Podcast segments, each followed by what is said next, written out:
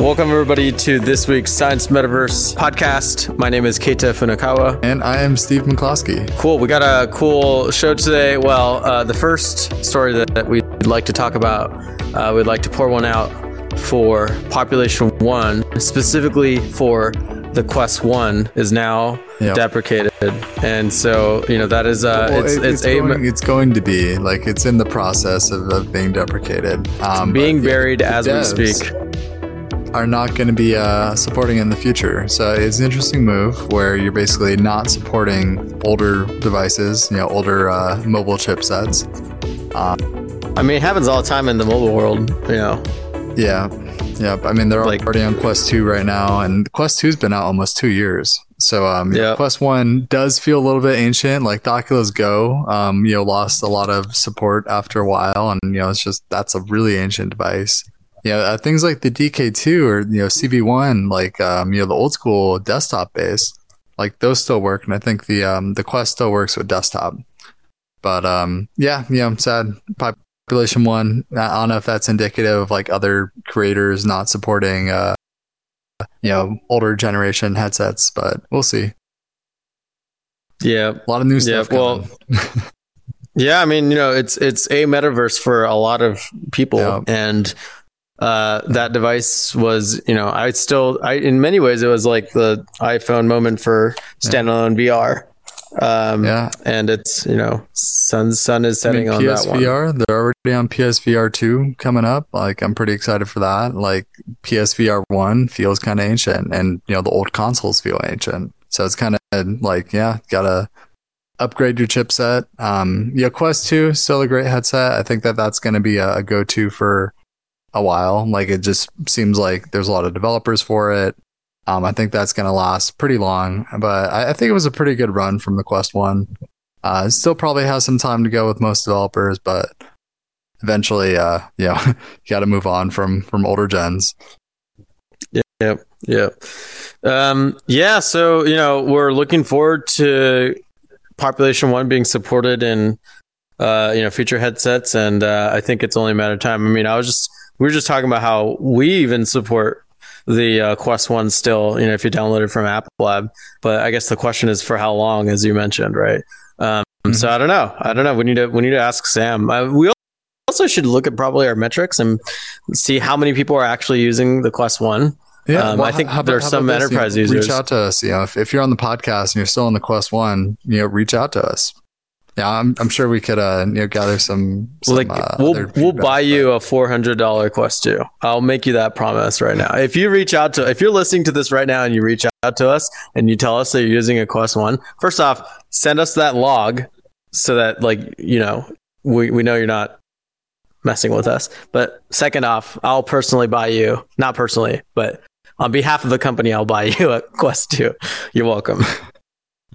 Cool. Thanks, Keita. It's a great offer. Uh, yeah, definitely a major upgrade there to go over to the Quest 2. You know, I low price point, 199 refurbished, uh, like lowest gigabyte model from uh, the 64 Walmart. gig. remember that? Yeah, it was 60. It was when they were like deprecating that and going to like the the bigger, you know, 128 gig. And um, yeah, wait, wait, refurbished, refurbished or just like old stock refurb? Okay, uh, so it is, it is slightly as refurb, but like yeah, one ninety nine for a quality VR experience. Like that was crazy. That that was a good buy. I think it's still a great buy at the four hundred. Um, yeah, the five hundred, I guess, if you have a lot of media, which I, I don't. Um, mostly nano stuff, yeah. you know. Um, yeah, yeah, yeah. It's still great headset for five hundred bucks, bigger price point, but you know, inflation's happening. CPI came in, you know, it was under the last month barely yep. by a fraction. Yep. so Slight, yeah, slightly uh, times. Yeah, interesting how they'll probably you know, decrease the price point. You know, like have some sales. Like it gives them more wiggle room there. What if uh, at Connect later this year, uh, which we have no information about, but what if Connect Connect later this year, Mark Zuckerberg's like, JK, never mind, we heard you.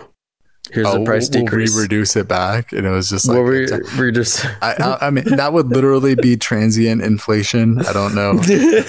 that's going to apply to the metaverse, but um, sure. Yeah, I guess let's find out. we hear you, J Pow. Um, yeah, J- JPOW. All right, well, here to stay. I don't know. It's kind of stagnating. We'll, we'll, we'll see. Yeah. Oh man, I just I can't wait to have this podcast with with uh act like avatars that have facial expressions because uh, oh we'll get man, there. We'll get like... there. We, we are very early in the science metaverse today Keita. Soon soon. Well speaking of very early the next story here is about a uh, major uh, chemical database uh, investigates hundreds of suspicious crystal structures mm-hmm. an unprecedented number of crystallography database entries are undergoing extra checks amid fears that they're based on fabricated data. Now, this actually comes off of the story that we shared last week about the Alzheimer's research. Now, I'm not sure to what extent this is actually, you know, causal, but more just, you know, purely correlated. Um, but, you know, like in general, the, the scientific, uh, community benefits from these types of checks, right? So um, the Cambridge uh, Crystallographic Data Center, CCDC, a go-to resource for chemists seeking information on crystal structures, is reviewing almost a thousand database entries after research integrity sleuth flagged the underlying scientific papers as potentially coming from uh, Paper Mills, a business that sells fake scientific papers to researchers who need them for their CVs. Wow. Wow. So it's like not just the fact that they were fabricated, they were actually like a product of a business yeah. that makes these fabricated one, which is even more crazy. Yeah, um, terrible. But uh, you know, we, have talked with different, um, you know, the protein data bank, for instance, uh, about this, this problem of people depositing structures that just aren't true.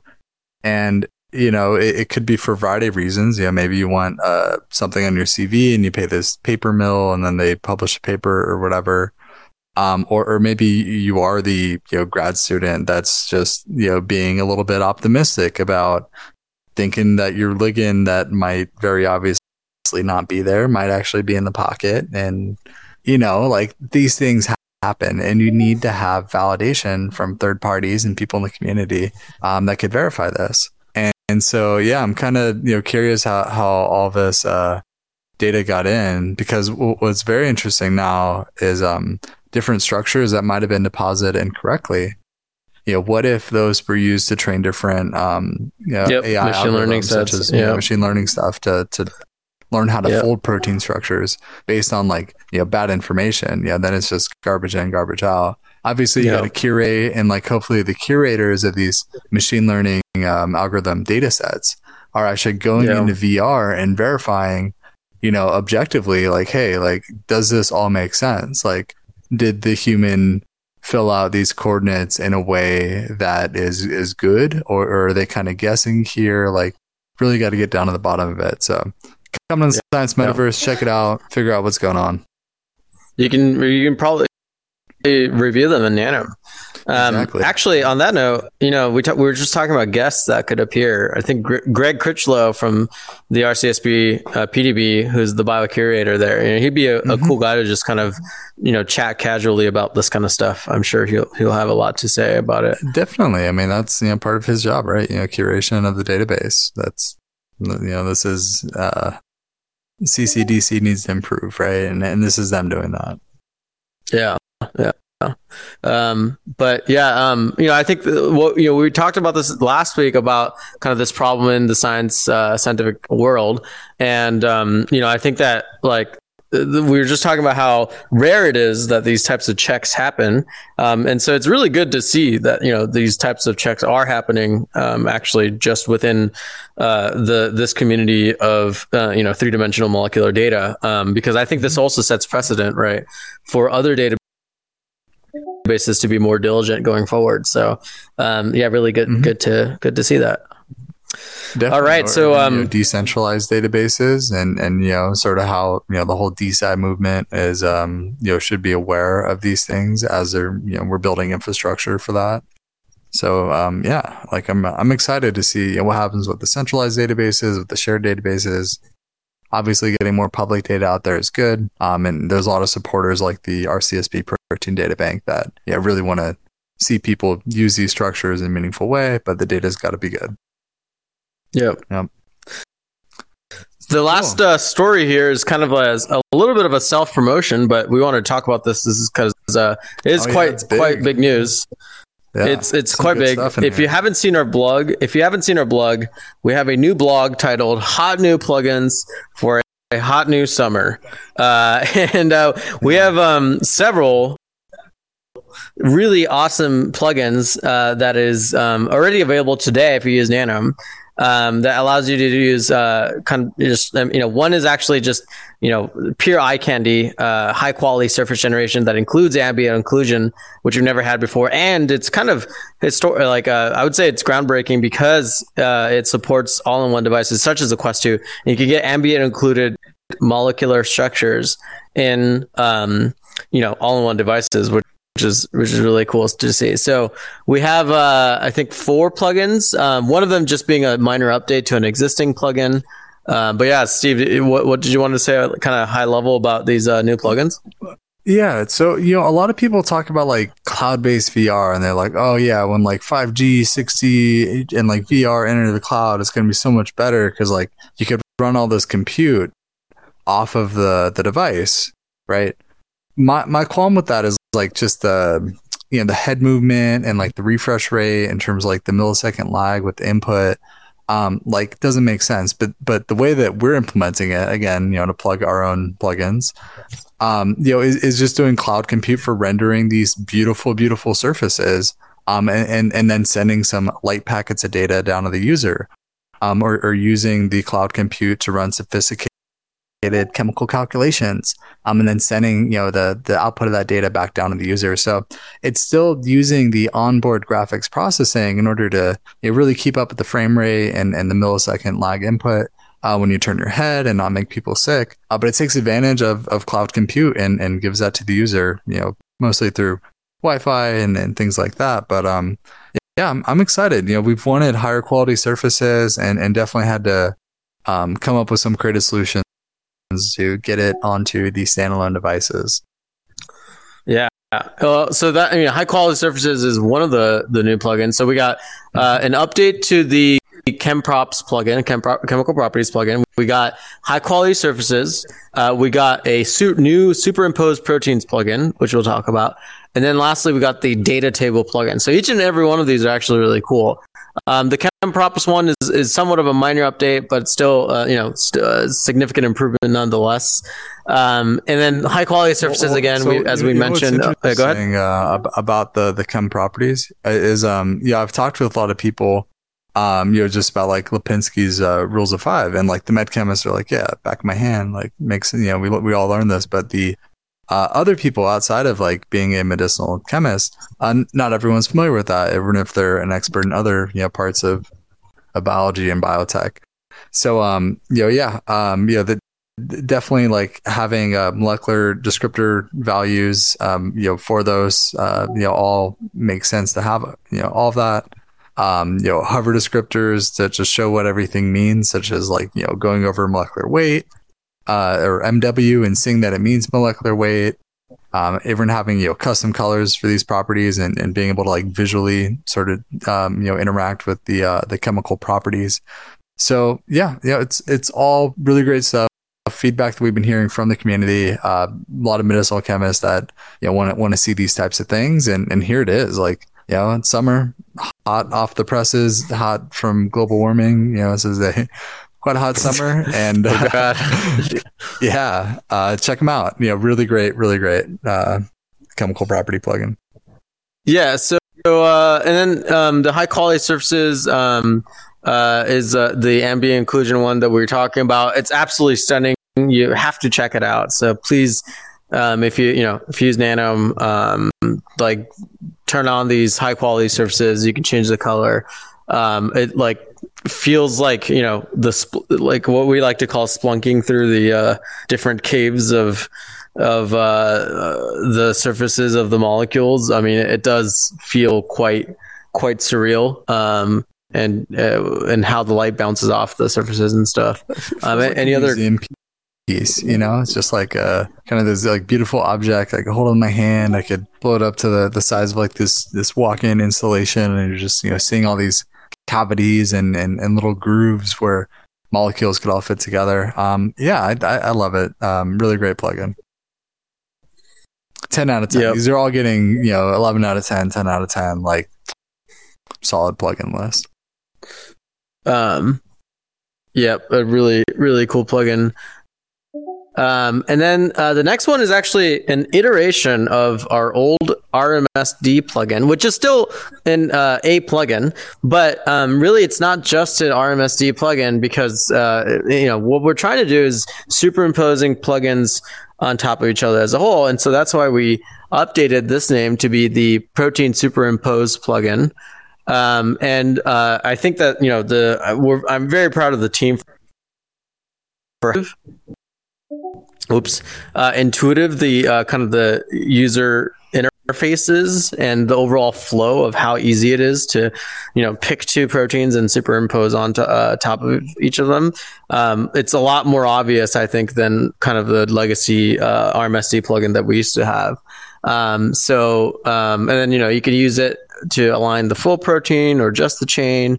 Um, and um, uh, stores the RMSD tables from previous runs for easy comparison. So being able to see, you know, your previous calculations and comparing them is something that we can also do now, uh, which is awesome to see. So, um, yeah, Steve, have you gotten to try out the uh, superimpose plugin?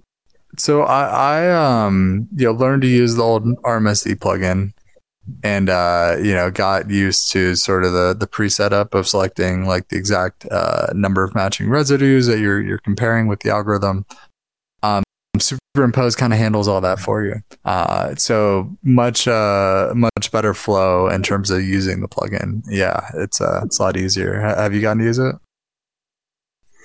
Uh, no, I was just looking at the, and, uh, looking at the, uh, you know, I, I don't have a scientific background, so I looked at the menus and just the menus alone, I think speaks to just like how much simpler and more obvious it is. Cause I had a hard time, um, trying to wrap my brain around like how to use the RMSD plugin when it first came out, and this yeah. one, I mean, I'm just looking at the menu. I'm like, okay, I know what to do, right? Like, um, exactly. so uh, I mean, that alone speaks speaks volumes. Yeah, yeah, it's intuitive. Yeah, you could do the RMSD, which is just you know kind of grabbing the proteins and and putting them on top of each other in VR. You could do the superimpose, which is kind of the next, you know, that one, that one, superimpose, it does it. Um, or the RMSD, which is like compare sequences, like select all similar sequence residues and only those ones. Um, and then deselect the other ones that have gaps and then run the RMSD and set up the parameters there. It, it was a more complicated setup for sure.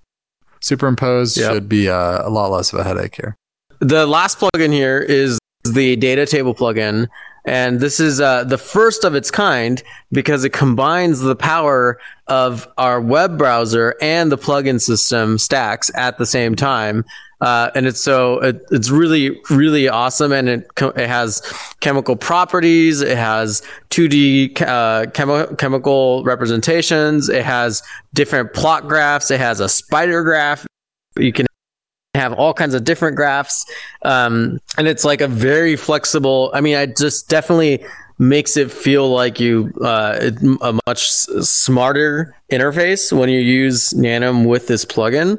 Because uh, and then you know you could pull up a bunch of different ligands from like doc results or like manually, you know, uh, sketched out ideas, and then you could compare them and and their properties and like see the graphs and stuff like that. Um, it's a really really cool plugin. Um, so um, something to yeah just I th- and I think that we're gonna start to see more and more plugins that uh, are gonna be able to leverage both our plugin system and our web browser, and I think it's that's just gonna be uh, really awesome to see. So, um, so yeah, just uh, I'm really excited about this plugin. Yeah, I mean, you know, it's uh, a, a step up from you know analyzing chemical information on a uh, you know, the old, um, what do you call it, chem properties like preview type of list. Um, you know, this actually gives you a, a lot more information and, sort of, um, you know, plots out the uh, multi-parameter oper- uh, optimization uh, of, you know, each of the compounds and how it sort of stacks against the others. So, yeah, I, I think that uh, great plugin. Like, you know, we, we definitely uh, can keep leveraging uh, the stack system, you know, the plugins stack uh, in conjunction with the the web browser and um, even you know different um, you know cloud compute systems that are that are running it. So it's yeah, I, I, think it's a big step in the right direction, and I'm really excited to uh, you know get some feedback from the community. So you know, please download the latest uh, plugins. Get in touch with us. Yeah, I mean, I think um, you know, huge shout outs to also the team too, both the the core dev team that made the plugin uh, system possible, as well as the the NX team that has made a lot of these plugins, um, and of course our application scientists and and product uh, managers that have helped all make this come together. Um, you know, I think uh, on the note about Stacks being called Stacks, right? Like the web browser now is now could be a part of your stack uh, or web apps and stuff like that, right? So that's uh, mm-hmm. it's cool to see. But cool. Um, so those are pretty much much all of the major stories um, this week. Um, next week, we're actually going to have a um, pod. Uh, we got permission from Discngine. We did a joint webinar with them, and we got permission to share that webinar episode as a podcast episode and uh, it's really cool one of our users at novartis william talks about you know some of uh, you know how they've used nanome and, and how useful it's been and things like that so uh, that's going to be a really awesome episode next week and then we'll be back the week week after. So thanks so much for tuning in, and we'll see you, uh, I guess, next week or the next next week. Yep. Cool. Well, thanks everyone, and we'll see you in the Science Metaverse.